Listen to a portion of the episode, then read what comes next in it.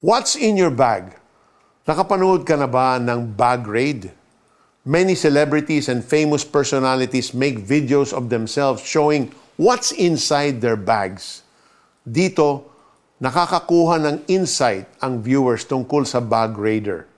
Is the person fond of designer brand items? Is she like a Girl Scout who couldn't leave the house without a first aid kit? Teki na maraming gadgets na bit-bit?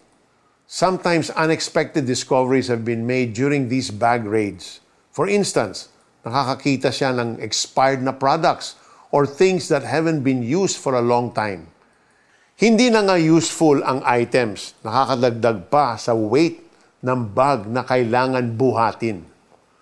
Sa simula ng 2022, it's a good idea na mag-inventory tayo ng ating mga sarili.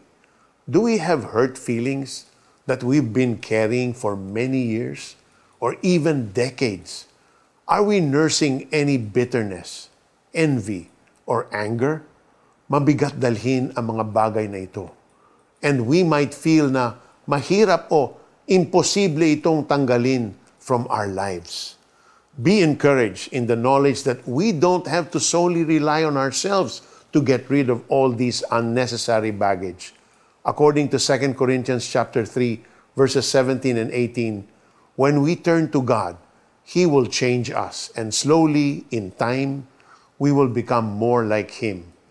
This new year, let's claim to see the new better person with less baggage he wants us to be.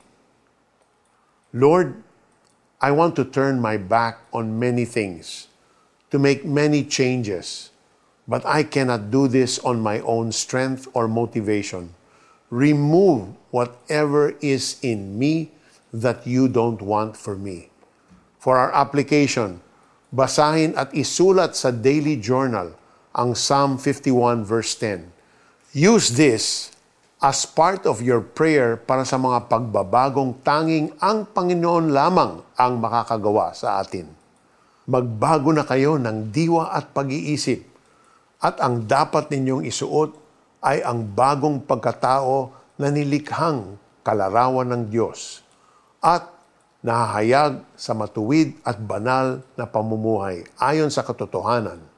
Ephesians chapter 4 verses 23 and 24. May God's protection, blessing and favor fill all your days as you put your trust in him. This is Peter Cairo saying, God bless you.